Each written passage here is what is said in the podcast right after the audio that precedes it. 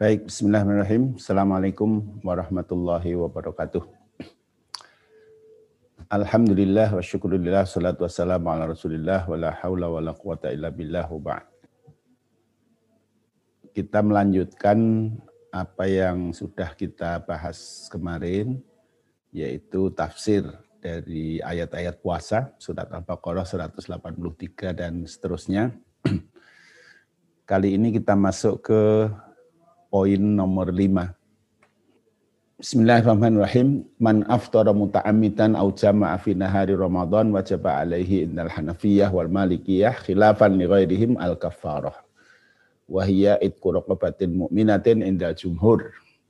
Walau ghairu mu'minatin indal Hanafiyah. Fa in ajaza soma syahraini mutatabi'aini fa in ajaza at'ama sittina miskina wala kafarata bil iftari awil jima'i fi qada'i Ramadan. Barang siapa yang tidak berpuasa secara sengaja atau berhubungan suami istri di siang hari bulan Ramadan, maka menurut Imam Hanafi dan madhab Hanafi dan madhab Maliki, bagi mereka wajib untuk membayar kafarot. Sedangkan madhab yang lain, madhab Hambali, Imam Ahmad bin Hambal dan Syafi'i, itu tidak mewajibkan itu.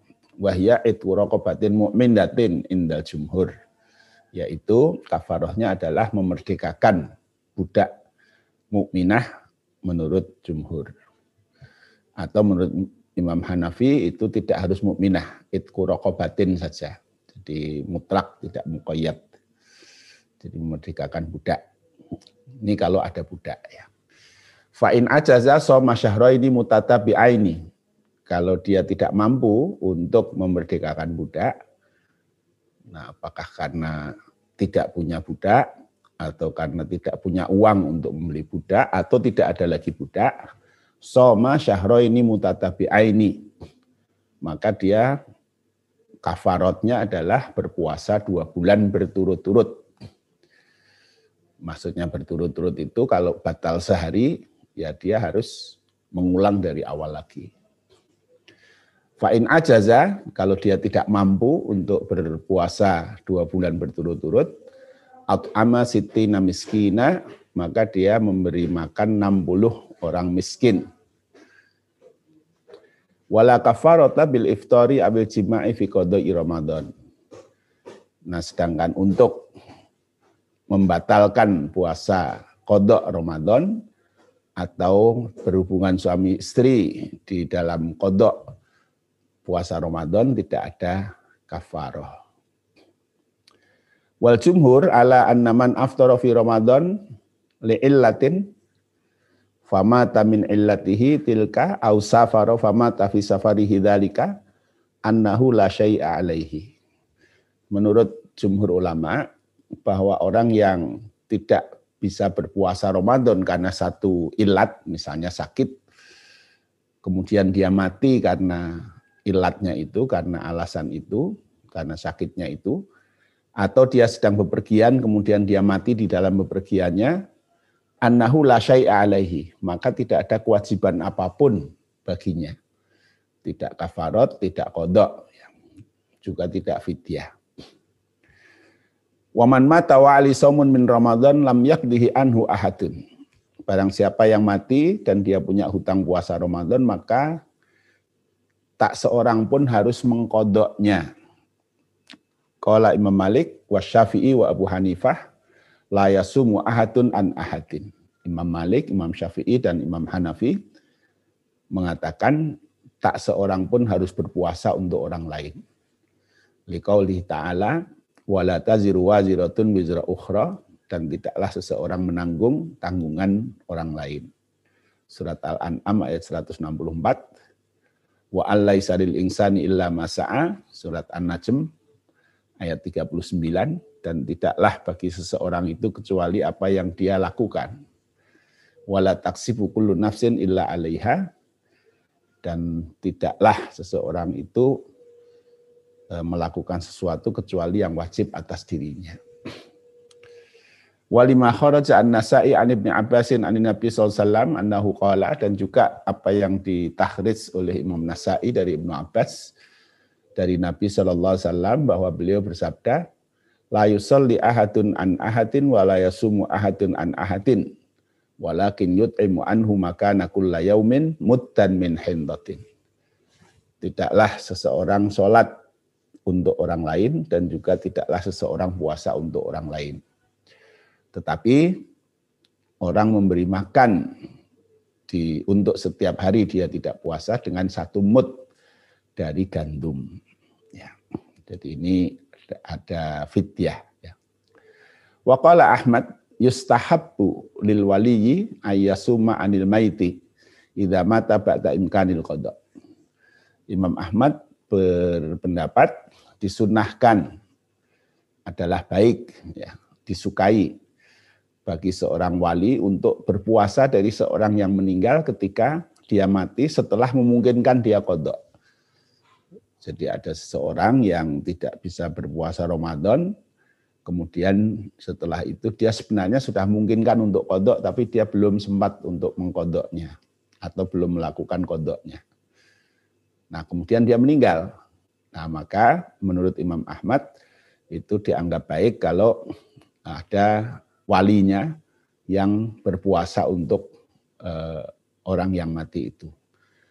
Di annahu ahwato li ati dhimmatil mayyit li anahu ahwatu li baro'ati matul mayyit karena itu lebih berhati-hati untuk membebaskan tanggungan dari orang yang meninggal itu. Wa yasumu anhu aidan idza kana saumun nadharon. Demikian juga walinya itu berpuasa untuk orang yang meninggal itu jika yang meninggal itu punya puasa nazar. Lima rawahu Muslim an Aisyata anna Rasulullah sallallahu alaihi wasallam qala man mata wa alaihi siyamun sama anhu waliyuhu didasarkan kepada apa yang diriwayatkan oleh Imam Muslim dari Aisyah bahwa Rasulullah Shallallahu Alaihi Wasallam beliau bersabda, barang siapa yang mati dan baginya ada tanggungan puasa, maka walinya berpuasa untuk dirinya. Wahada amun saum. Nah hadis ini bersifat umum tentang puasa. Yukhasisuhu marwahu muslim aidan ibni Abbasin yang dikhususkan dalam sebuah hadis yang diriwayatkan oleh Imam Muslim juga dari Ibn Abbas. Qala ja'at imra'atun Rasulillah sallallahu alaihi wasallam faqalat ya Rasulullah inna ummi qad matat wa 'alaiha shaumu nadarin. Afa asumu anha? Ada seorang perempuan datang kepada Rasulullah sallallahu alaihi wasallam, beliau berkata, perempuan ini berkata, "Ya Rasulullah, sesungguhnya umi istri uh, ibuku telah meninggal dan beliau punya hutang puasa nazar." apakah aku harus berpuasa untuknya? Kola, aro'aiti laukana ala ummu kitainun faqadaitihi akana yu'atti dzalika anha? Kola na'am. Kola fasumi an ummuki. Bagaimana pendapatmu kalau is, e, ibumu itu punya utang? Apakah kamu akan membayarnya? Apakah engkau akan menunaikan utangnya itu? Maka wanita itu mengatakan iya. Kemudian kata Rasulullah, fasumi an ummuki, maka puasalah untuk ibumu itu. Nah ini tentang puasa untuk orang lain ya. Ini jumhur ulama berpendapat tentang tidak adanya kodok puasa untuk orang lain. Jadi Imam Malik, Imam Hanafi, Imam Syafi'i berpendapat tidak ada kodok puasa bagi orang lain.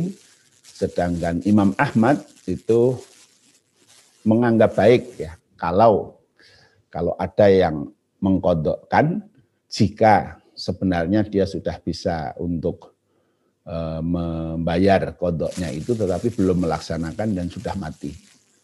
Nah kalau memang saat dia meninggal itu memang belum memungkinkan untuk kodok, maka berarti tidak masuk dalam kategori ini.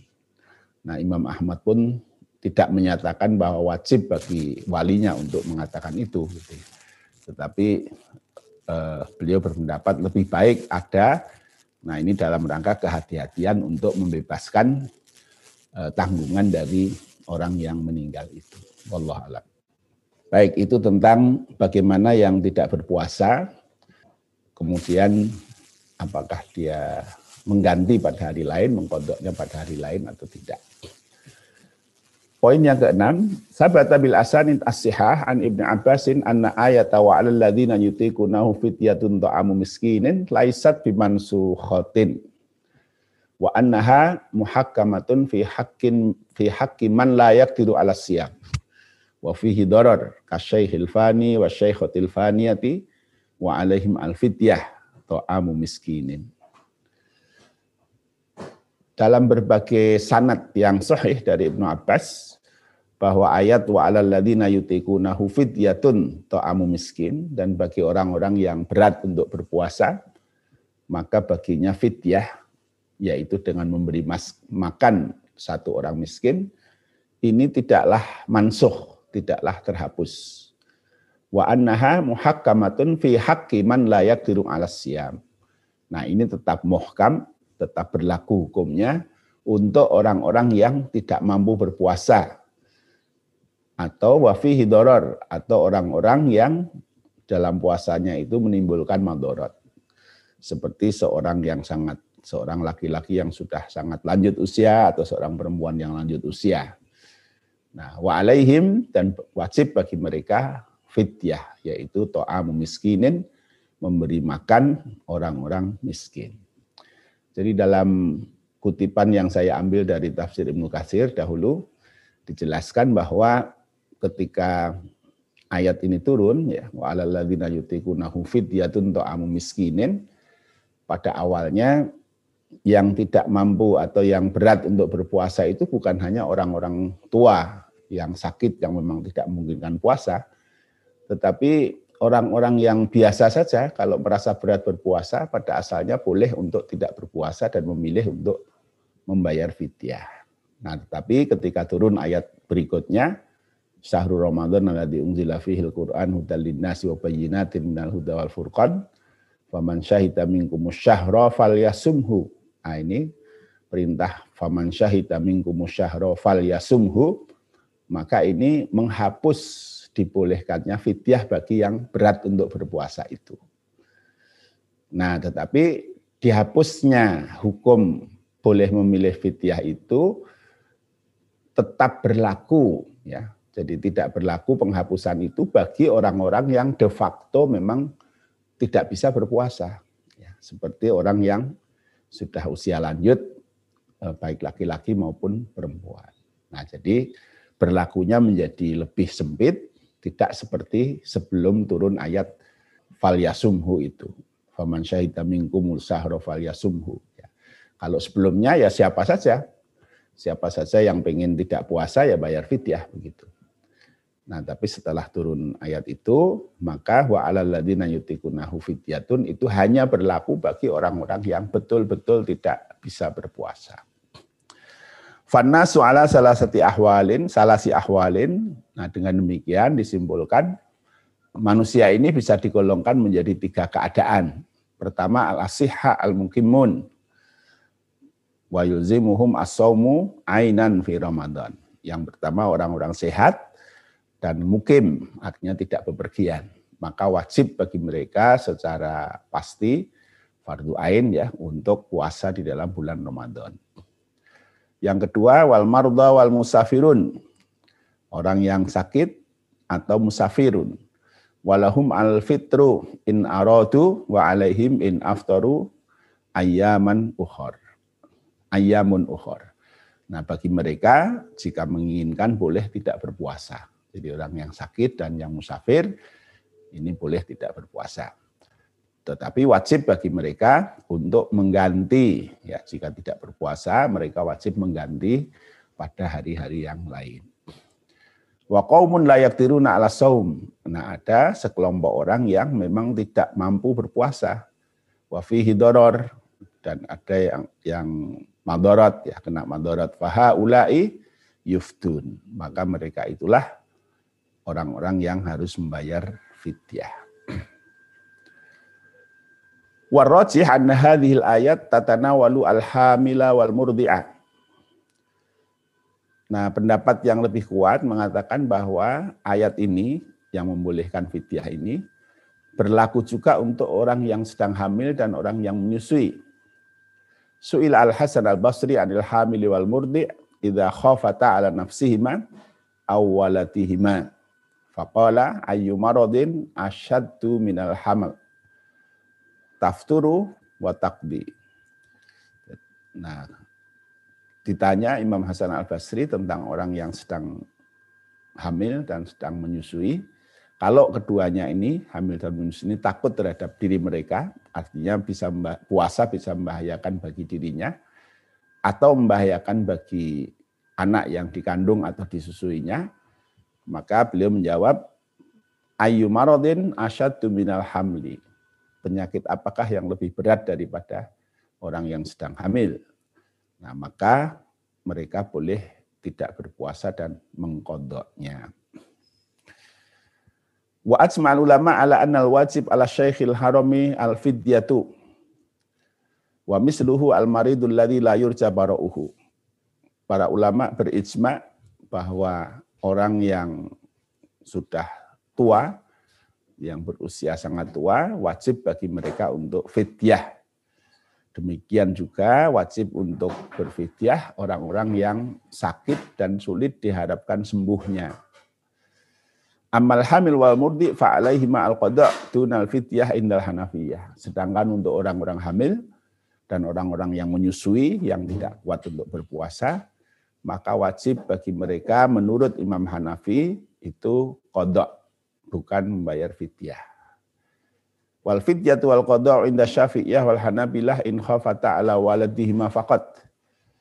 Kemudian diwajibkan untuk fidyah dan kodok menurut Imam Syafi'i dan Hambali jika mereka khawatir terhadap kondisi anak yang dikandung atau disusuinya saja wal fidyatu wal qada wal murdi faqat lal alhamil indal malikiyah. Sedangkan menurut Imam Malik maka yang wajib membayar fidyah dan kodok itu adalah orang yang menyusui, bukan yang hamil. Ya. Jadi ini tentang orang yang status orang hamil ya. Jadi yang eh, pendapat yang paling simpel dipahami ya, yaitu adalah pendapatnya Imam Hanafi. Bagi mereka wajib untuk kodok. Begitu. Jadi asalnya ini orang hamil dan menyusui yang tidak mampu berpuasa ini dianalogikan, dikiaskan kepada orang yang sakit. Nah, orang yang sakit, kemudian kalau sakit dan tidak berpuasa, maka kewajibannya adalah kodok. Nah, bagaimana kalau saat mau mengkodok juga tidak punya waktu? Jadi misalnya untuk Ramadan tahun ini sedang hamil, kebetulan tidak mampu untuk berpuasa. Tidak semua orang hamil begitu ya. Jadi ada orang hamil yang tidak ada masalah dengan puasa. Nah, demikian juga orang menyusui. Jadi ada sebagian orang yang tidak kuat berpuasa karena menyusui, tetapi sebagian lain itu tidak terpengaruh dengan puasanya. Nah, bagi yang misalnya Ramadan tahun ini sedang hamil, tidak kuat berpuasa, dia hutang puasa 30 hari. Terus tahun depan ternyata sedang menyusui juga tidak kuat berpuasa. Nah selama menyusui tidak bisa mengkodok, tahun depan Ramadan lagi masih menyusui. Kalau menyusuinya dua tahun, tahun depan Ramadan lagi masih menyusui. Nah ini sudah uh, hutang tiga Ramadan. Nah Ramadan tahun berikutnya sudah hamil lagi, dan seterusnya. Nah ini tidak ada kesempatan untuk melakukan kodok. Maka tentu kalau sangat berat untuk melakukan kodok karena banyaknya eh, kemungkinan banyaknya hutang puasa itu, maka dia boleh membayar fidyah. Nah ini. Nah kalau Imam Syafi'i dan Imam Ahmad ini mendetailkan ya, kalau dia khawatir terhadap anaknya, bukan kepada dirinya, dia wajib kodok dan wajib fidyah. Nah, sedangkan menurut Imam Malik itu yang wajib kodok dan fit, yang wajib kodok itu yang puasa, eh, yang menyusui saja. Baik, ini beberapa pendapat. Nah, silahkan diambil yang mana. Tetapi kalau saya sarankan yang simpel saja. Jadi ya asalnya orang hamil menyusui yang tidak mampu berpuasa itu seperti orang sakit, maka dia asalnya kewajibannya mengkodok. Nah, kalau tidak bisa mengkodok, maka kewajibannya adalah uh, membayar fidyah. Wa miqdarul fidyati 'inda Abi Hanifah nisfu sa'in mutani min burrin aw sa'in min ghairi katamri aw syair wa muddun min at-ta'am min ghalibi qutil balad an kulli yaumin inda jumhur. Jadi ukuran dari fidyah menurut Imam Hanafi itu setengah sok atau dua mut. Ya.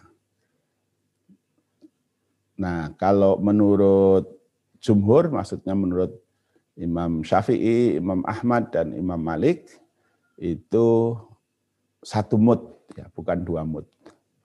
Jadi satu mut itu seperempat sok. Waman tatawa abi ziyadati ala miskinin au fi miqdaril fidyati ala miskin au fi siyami ma'al fidyah fahuwa khairun lahu. Nah, barang siapa yang melebihkan di dalam membayar fidyahnya itu lebih dari satu orang miskin saja, atau dalam ukuran fidyahnya melebihi batas minimal yang ditetapkan terhadap seorang miskin, atau dia juga membayar puasa dan sekaligus fidyah, fahuwa khairun lahu, maka dia lebih baik daripada uh, di, dipaskan itu ya. Wal mutu oh gram ya ini ya, 675 gram. Situmi'atin khomsun wasab'una gram wasa alfain sabumiah wa wahid wa khomsin ya gram ya. Jadi kalau satu mut itu 675 itu artinya seperempat sok. Nah sedangkan sok satu sok itu adalah 2751 gram. Nah itu wallah alam tentang uh, ukuran ini ya. Jadi kalau jumhur ulama itu satu mut itu uh, apa fidyah itu satu mut per hari. Kalau menurut Imam Hanafi itu dua mut per hari. Tetapi itu batas minimal. Kalau lah lebih itu lebih baik. Nah sehingga misalnya ya kalau ragu-ragu satu mut ya dua mut. Bahkan kalau ragu-ragu dua mut ya satu sok atau mungkin 5 kilo atau 10 kilo per hari. Nah, itu lebih bagus ya. Kemudian poin yang ketujuh, Dalla qawlu ta'ala wa antasumu khairul lakum ala annasyam fi safari wal maradi ghairi syaqi wa ghairi dhalika khairun. Firman Allah wa antasumu khairul lakum itu menunjukkan bahwa puasa bagi orang yang sedang bepergian maupun orang sedang sakit jika tidak memberatkan maka itu lebih baik bagi mereka. Wal aula hamluhu alal umum. Dan yang lebih utama itu membawa makna itu kepada makna yang umum. Li umumul lafdi kama qala al-Fakhr Razi wa huwa yaqtadi al-hadda yaqtadi al-hadda ala saum mutlaqan kama qala al-Qurtubi. Jadi wa antasumu khairul lakum ini dibawa kepada makna yang uh, umum. Jadi kalau memang betul-betul mampu berpuasa, walaupun sebenarnya boleh tidak berpuasa ini, maka itu lebih baik begitu, lebih baik untuk berpuasa. Nah ini diberi makna umum ini menurut pendapat Fahru Rozi maupun Imam Al Qurtubi. Wallah alam. Nah ayat berikutnya Syahrul Ramadan alladzi unzila fihi al-Qur'an hudal lin-nasi wa bayyinatin minal huda wal furqan Faman syahida minkum syahra falyasumhu wa man kana maridan aw ala safarin fa iddatun min ayyamin ukhar yuridullahu bikumul yusra wa la yuridu bikumul usra walitukmilul iddata walitukabbirullaha ala ma hadakum wa la'allakum tashkurun. Terjemahnya sudah kita baca kemarin ya, tapi sepintas bolehlah kita ulang lagi bahwa bulan Ramadan adalah bulan yang diturunkan di dalamnya Al-Qur'an sebagai petunjuk bagi umat manusia dan penjelas bagi petunjuk itu dan pembeda antara al-haq dan al-batil. Faman syahida minkum asyahra, barang siapa yang menemui bulan itu dan tidak bepergian, fal yasumhu, maka berpuasalah. Wa manggana maridon aw ala safarin, fa'iddatun min ayamin ukhar, barang siapa dalam keadaan sakit atau bepergian, maka dia boleh tidak berpuasa dan mengganti pada hari-hari yang lain. Yuridullah bikumul yusra wala yuridu bikumul usra. Allah menginginkan terhadap kalian sesuatu yang mudah wala yuridu bikumul usra dan tidak menginginkan terhadap kalian sesuatu yang sulit. Walituk minul iddata dan supaya engkau sempurnakan hitungan bulan itu. Walitukabirullah ala mahadakum dan supaya engkau agungkan nama Allah atas apa yang Allah tunjukkan pada kalian wala'allakum tashkurun dan agar kalian bersyukur. Nah, poin yang bisa diambil dari ayat ini Imtaza Ramadan bi ikhtisasihi bi fihi min baini syuhur li annahu unzila fihi al-Qur'an. Ai ibtada inzaluhu fi Ramadan. Wala munafata baina inzali fi Ramadan wa inzalu fi Lailatul Qadri wal Lailatul Mubarakah li anna hadhihi lailah fi Ramadan. Jadi kekhususan Ramadan daripada bulan-bulan yang lain sehingga kita diperintahkan berpuasa adalah bahwa di bulan Ramadan ini diturunkan Al-Quran. Maksudnya pertama kali diturunkannya Al-Quran itu di dalam bulan Ramadan. Nah tidak ada pertentangan antara turunnya Al-Quran di Ramadan, turunnya di Lailatul Qadar, maupun turunnya di Lailatul Mubarakah, karena semua itu berada di dalam bulan Ramadan. Jadi ada ayat inna anzalnahu fi lailatul qadri, ada ayat inna anzalnahu fi lailatin mubarakatin, Kemudian ada ayat syahrul Ramadan alladzi unzila fihil Quran. Nah, seluruhnya ayat ini tidak bertentangan karena Lailatul Mubarakatin itu juga sama dengan Lailatul Qadri, sedangkan Lailatul Qadri itu juga berada di bulan Ramadan. Wal Qur'anu ismun di kalamillahi munazzali ala Muhammadin sallallahu alaihi wasallam. Sedangkan kata-kata Al-Qur'an itu adalah nama terhadap kalamullah firman Allah yang diturunkan kepada Muhammad sallallahu alaihi wasallam. Wa huwa mustaqun minal qiraati wa huwa bima'nal makru fa huwa masdarun qara'a qira'atan qur'anan.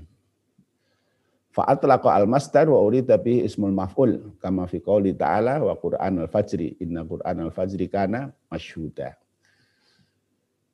Nah, kata-kata Quran ini diambil dari kata kiroah dengan makna sesuatu yang dibaca. Kalau kiroah itu bacaan, tetapi Quran itu bermakna al-makro. Nah, bentuk kata Quran itu adalah isim masdar dari kata koroa, kiroatan, Quranan. Kemudian dimaknai dengan masdar ini adalah isim maf'ul, yaitu al-makro, sesuatu yang dibaca. Sebagaimana di dalam firman Allah Ta'ala, wa Quran al-fajri, maksudnya adalah sesuatu yang dibaca di waktu fajar. Inna Quran al-Fajri kana masyhuda, sesungguhnya sesuatu yang dibaca di waktu fajar itu adalah sesuatu yang disaksikan oleh para malaikat. Au mustaqun minal Quran li anna ayatahu qad qarana ba'duha bi ba'din. Nah, atau diambil dari kata Quran ya. Karena ayatnya itu bersamaan, saling beriring-iringan antara satu dengan yang lain. Allah. Faman syahida minkum asyahra falyasumhu. Hunaka qaulani fi maf'uli syahida. Ahatuhuma anna maf'ulu syahida mahdhufun wal makna faman syahidal balad fi syahri ailam yakun musafiran wa yakunu syahru mansuban ala dzarfiyah. Wasani anna maf'ula syahidahu asyahru wa taqdiru faman syahida syahra. Ini pembahasan bahasa ya agak terlalu detail. Jadi kata-kata syahida itu fi'il. Nah, kemudian fi'il itu ada fa'ilnya, fa'ilnya adalah man, kemudian maf'ulnya mana gitu. Nah, yang pertama ada berpendapat bahwa maf'ulnya itu objeknya itu adalah sesuatu yang tidak diungkapkan di situ, mahdhuf. Nah, sehingga di situ takdirnya atau kalau dinyatakan faman syahida al balada fi syahri maka barang siapa yang berada di satu negeri tidak bepergian ya di dalam bulan itu. Ailam yakun musafiron wa yakun syahru mansuban ala dzarfiyah nah kemudian kata-kata asyahro faman syahida minkum asyahro itu dinasab karena posisinya sebagai dzaraf ya dzaraf zaman. Nah wasani nah yang kedua maf'ul syahida yaitu asyahro. Jadi syahida asyahro. Wa takdir faman syahida asyahro. Gitu. Wallah alam. Tetapi intinya barang siapa yang bertemu dengan bulan Ramadan itu dan dia kalau dengan makna pertama dia berada di negerinya, tidak dalam kondisi musafir, maka dia wajib untuk berpuasa. Wa yara al-jumhur anal ayah amatan fil mukallafin wahya tashmilu al musafira wal mukim ghairu anal musafir yutarakhasu bil fitri kal marid wa alaihi ma'iddatun min ayyamin ukhar. Nah, para jumhur ulama berpendapat bahwa ayat itu faman syahida minkum syahra falyasumhu itu berlaku umum untuk seluruh mukallaf. Baik yang musafir maupun yang mukim. Nah, jadi itu kalau dimaknai bahwa maf'ulnya syahidah itu adalah asyahro. Sehingga bukan maf'ulnya syahidah itu adalah al-balad fi syahri. Bukan makna yang pertama, tapi yang kedua. Nah, jadi semua, semua saja yang bertemu dengan menyaksikan adanya bulan masuknya bulan Ramadan itu maka wajib berpuasa. Hanya saja musafir kemudian diberi rukhsah sebagaimana orang sakit. Nah, itu ditegaskan di dalam ayat berikutnya. Famangka namaridon awala safarin fa'iddatun min ayyamin ukhor.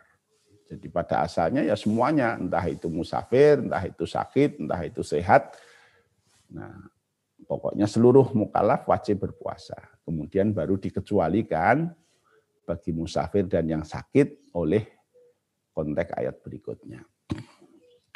Wa amma man janna fi Ramadan faqala al malakiyah malikiyah innahu yaqda ma madha yaqdi ma madha.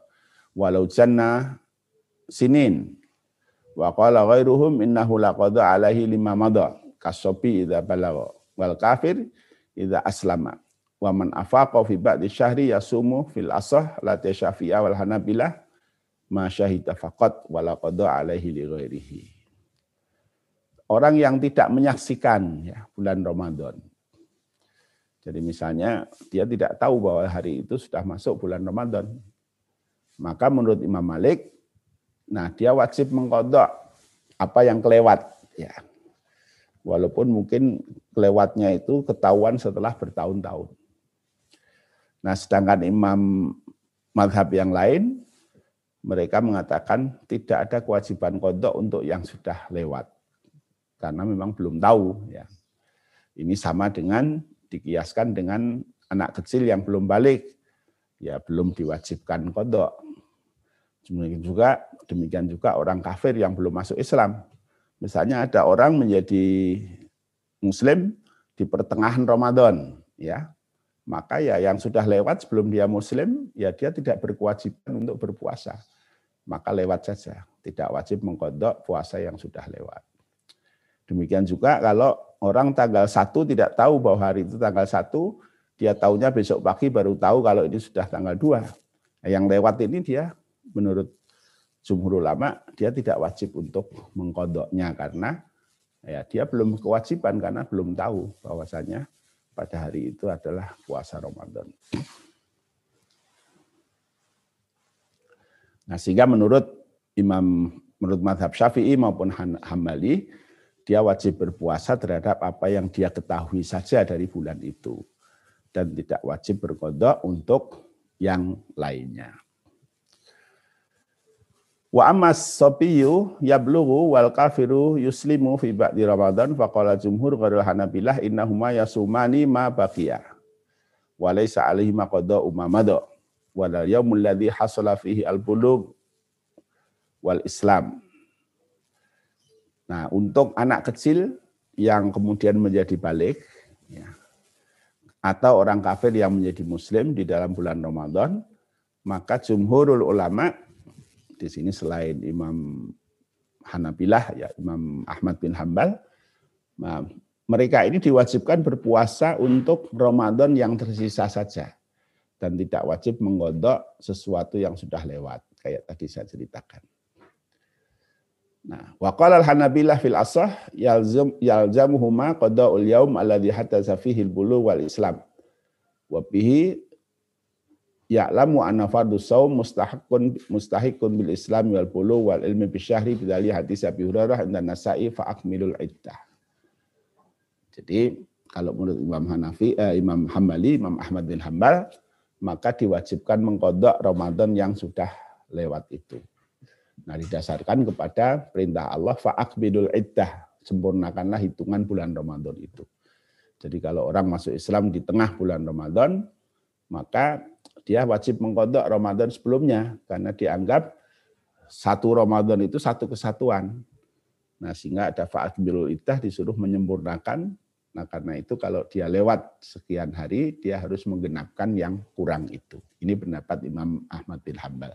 Tetapi pendapat jumhur, mayoritas dari imam imam yang lain, Imam Malik, Imam Syafi'i, Imam Hanafi, berpendapat ya dia hanya berkewajiban untuk Ramadan yang berikutnya. Maksudnya yang dia jalani sesudahnya. Sebelumnya tidak wajib untuk mengkodoknya.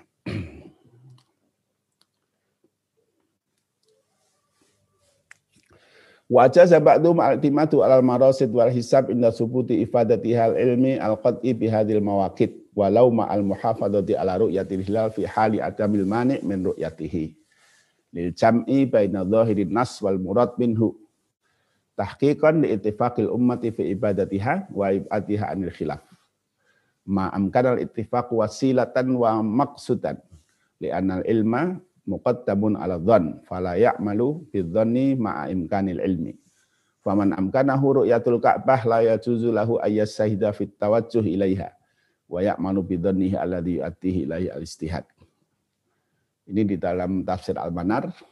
Saya kutipkan di tafsir Al-Manar ini uh, juz 2 150 ini tentang bagaimana antara hisab dan ru'yah jadi sebagian ulama itu membolehkan untuk orang berpegang kepada metode hisab untuk menetapkan bulan-bulan Ramadan itu ya. Dengan pengetahuan yang lebih pasti walaupun tetap dengan menjaga tentang prinsip ru'yatul hilal ketika memang tidak ada penghalang untuk melakukan ru'yah itu. Nah, ini untuk Torikotul Jam'i menggabung antara dohirnya nas, yaitu sumu liru'yatihi wa aftiru liru'yatihi ya, dan apa yang dimaksud oleh nas itu, yaitu menetapkan tanggal. Nah, dan untuk merealisasikan kesepakatan umat di dalam ibadah Ramadan itu dan menjauhkan dari khilaf. Nah ini, jadi ini kan sebenarnya di zaman Nabi dulu yang namanya penetapan bulan-bulan hijriyah ya, termasuk Ramadan, Syawal, itu kan dengan ru'yah ya. Sehingga ada hadis sumu li ru'yatihi wa aftiru li ru'yatihi. Nah, memang di zaman itu belum berkembang yang namanya ilmu hisab itu. Nah, sedangkan ilmu hisab itu berkembang di belakangan juga sebagiannya ditumbuhkan secara pesat oleh Eh, ulama-ulama Islam ya. Nah, sedangkan dasar-dasar dari ilmu hisab itu sendiri sudah digariskan di dalam Al-Qur'an antara lain misalnya di dalam surat Yunus ayat 5. Huwallazi ja'ala ja'ala syamsa diya'an wal qamara nuran wa qaddarahu manazila lita'lamu adadas sinina wal hisab. Ya, jadi dialah yang telah menciptakan Allah yang telah menciptakan matahari bersinar, bulan bercahaya dan menetapkan orbit masing-masing supaya dengan keadaan itu, jadi kelihatan bercahaya dan kemudian orbitnya itu konsisten, itu kalian bisa mengetahui hitungan-hitungan tahun dan hitungan-hitungan yang lain. Jadi sebenarnya dasar ilmu hisab itu di dalam Al-Quran secara tegas bahwa ini adalah sebuah ilmu yang memang punya sunatullah yang pasti, yang bisa dipelajari untuk perhitungan-perhitungan itu. Nah, ada perbedaan di dalam metode ini ya. Jadi yang pertama dulu ya kalau tentang ru'yah itu menjadi metode semuanya sepakat karena memang asalnya itu. Nah kemudian ketika tumbuh ilmu hisab itu ada yang setuju penggunaan hisab, ada yang tidak setuju penggunaan hisab.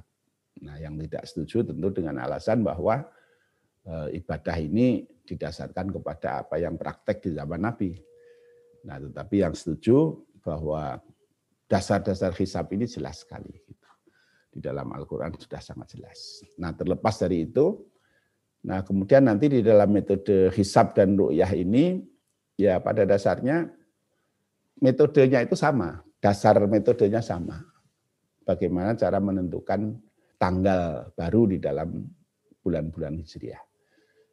Saya mungkin pernah sampaikan di dalam kesempatan yang lain, tapi mungkin bagus juga kalau pada kesempatan mungkin tidak sekarang ya, nanti saya coba eh, share eh, gambaran secara sederhana tentang bagaimana kita menentukan itu.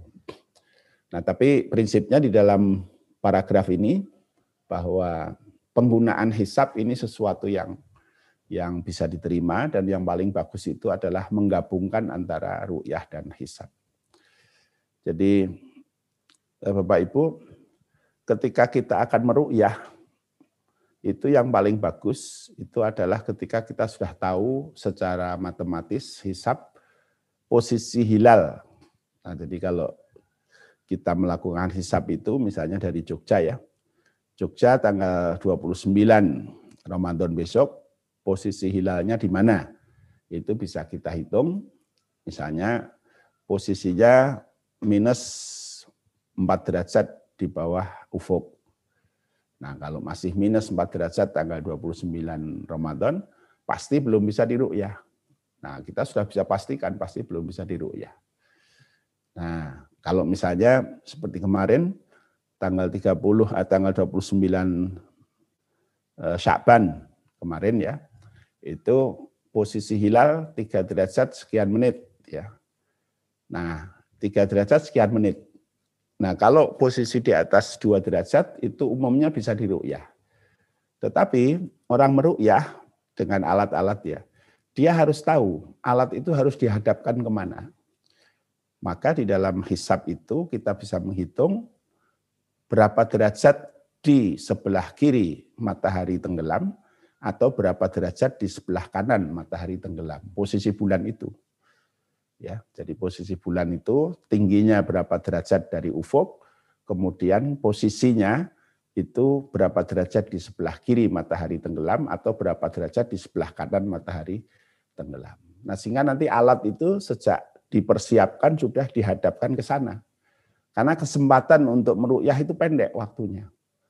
Kalau kita tidak tahu posisinya di mana, diputar-putar aja teropongnya, walaupun teropong bagus ya tidak ketemu. Gitu putar apalagi hadapkan ke timur, ke selatan, ke utara, tidak ketemu. Jadi pada saat orang mau meru'yah dengan menggunakan alat itu, dia sudah harus tahu pada saat pertama ditepatkan ke arah matahari tenggelam. Kemudian nanti ketinggiannya berapa, kemudian kanan kirinya berapa derajat di sebelah kanan matahari atau sebelah kiri matahari. Nah, sehingga pada saat matahari tenggelam, pada saat itu alat sudah menghadap kepada posisi hilal menurut hisab itu. Nah itulah menggabungkan antara hisab dengan dengan ru'yah begitu.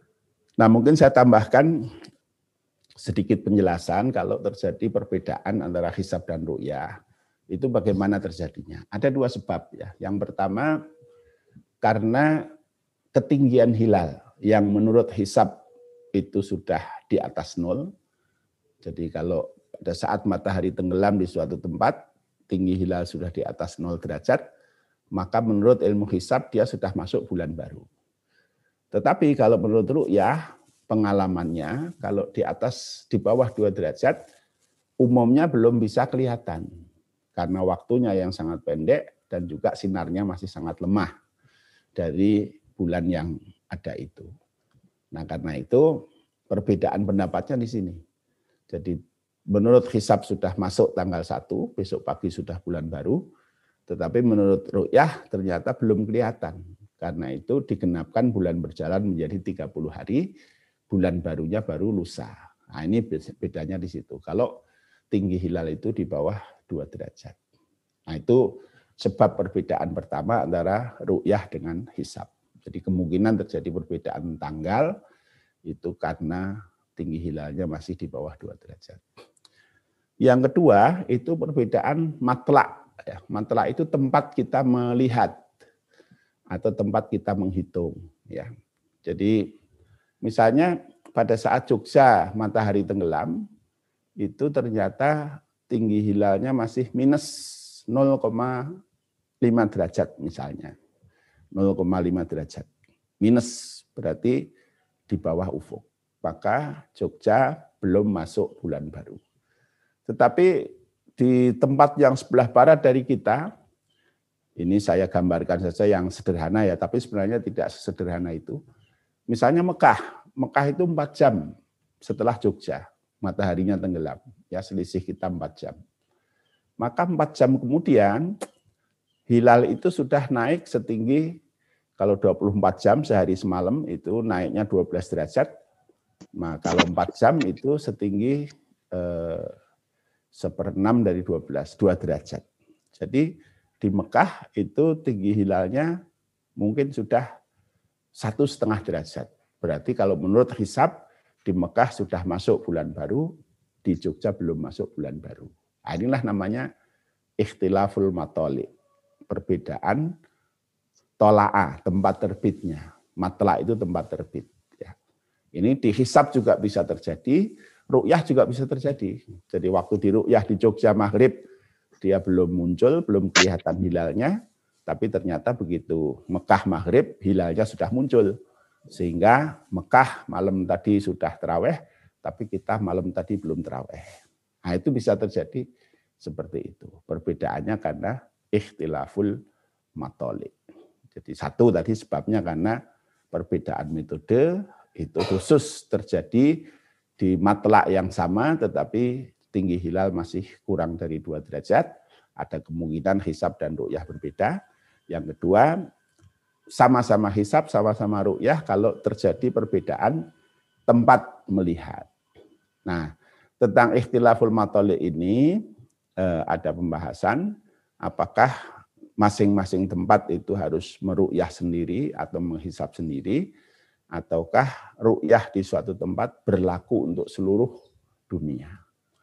Nah, sebenarnya sudah pernah ada usaha-usaha untuk menyatukan tanggal ini jadi eh, di suatu tempat itu diberlakukan untuk seluruh dunia Islam. Nah, tetapi kondisi ini belum bisa sampai hari ini belum bisa disepakati oleh seluruh umat Islam. Nah, sehingga yang berjalan masih sebagaimana yang diwarisi dari zaman-zaman sebelumnya, di mana zaman-zaman sebelumnya itu belum memungkinkan untuk terjadinya komunikasi dalam jarak yang jauh ya.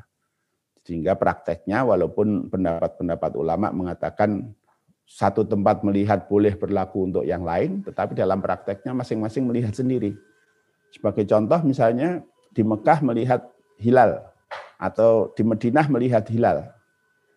Di Mekah belum melihat misalnya gitu ya.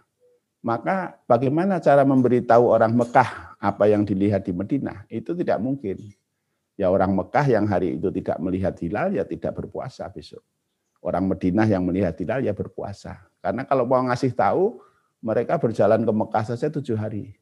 Nah, sehingga di dalam zaman itu, zaman-zaman awal sebelum teknologi ini cukup berkembang, maka ya walaupun pendapat ulama mengatakan ru'yah di satu tempat berlaku untuk seluruh umat Islam di dunia, ini juga berdasarkan penafsiran terhadap hadis sumu li ru'yatihi. Sumu berpuasalah kalian li ru'yatihi karena ter, terlihatnya hilal itu. Siapa yang melihat tidak peduli. Siapa yang diwajibkan berpuasa? Kalian semua. Sumu, puasalah kalian semua karena terlihatnya hilal itu. Jadi siapa saja di mana saja melihat hilal, kita seluruhnya diperintahkan untuk berpuasa. Nah, itu pendapat eh, para ulama praktek apa begitu. Jadi satu di siapa pun melihat hilal di mana pun seluruh umat Islam wajib berpuasa.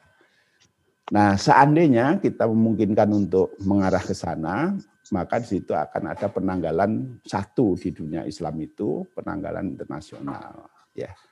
Tapi eh, karena praktek-praktek ibadah ini warisan dari zaman Nabi, para sahabat, para salafus soleh semuanya dalam prakteknya dulu masing-masing melihat sendiri sehingga tidak gampang untuk merubah mindset penggunaan seluruh apa satu tanggal untuk seluruh umat Islam ini.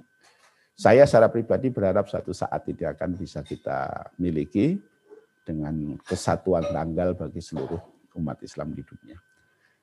Wallahualam sudah hampir jam 7, saya kira kita cukupkan dulu. Bila taufiq wal Assalamualaikum warahmatullahi wabarakatuh.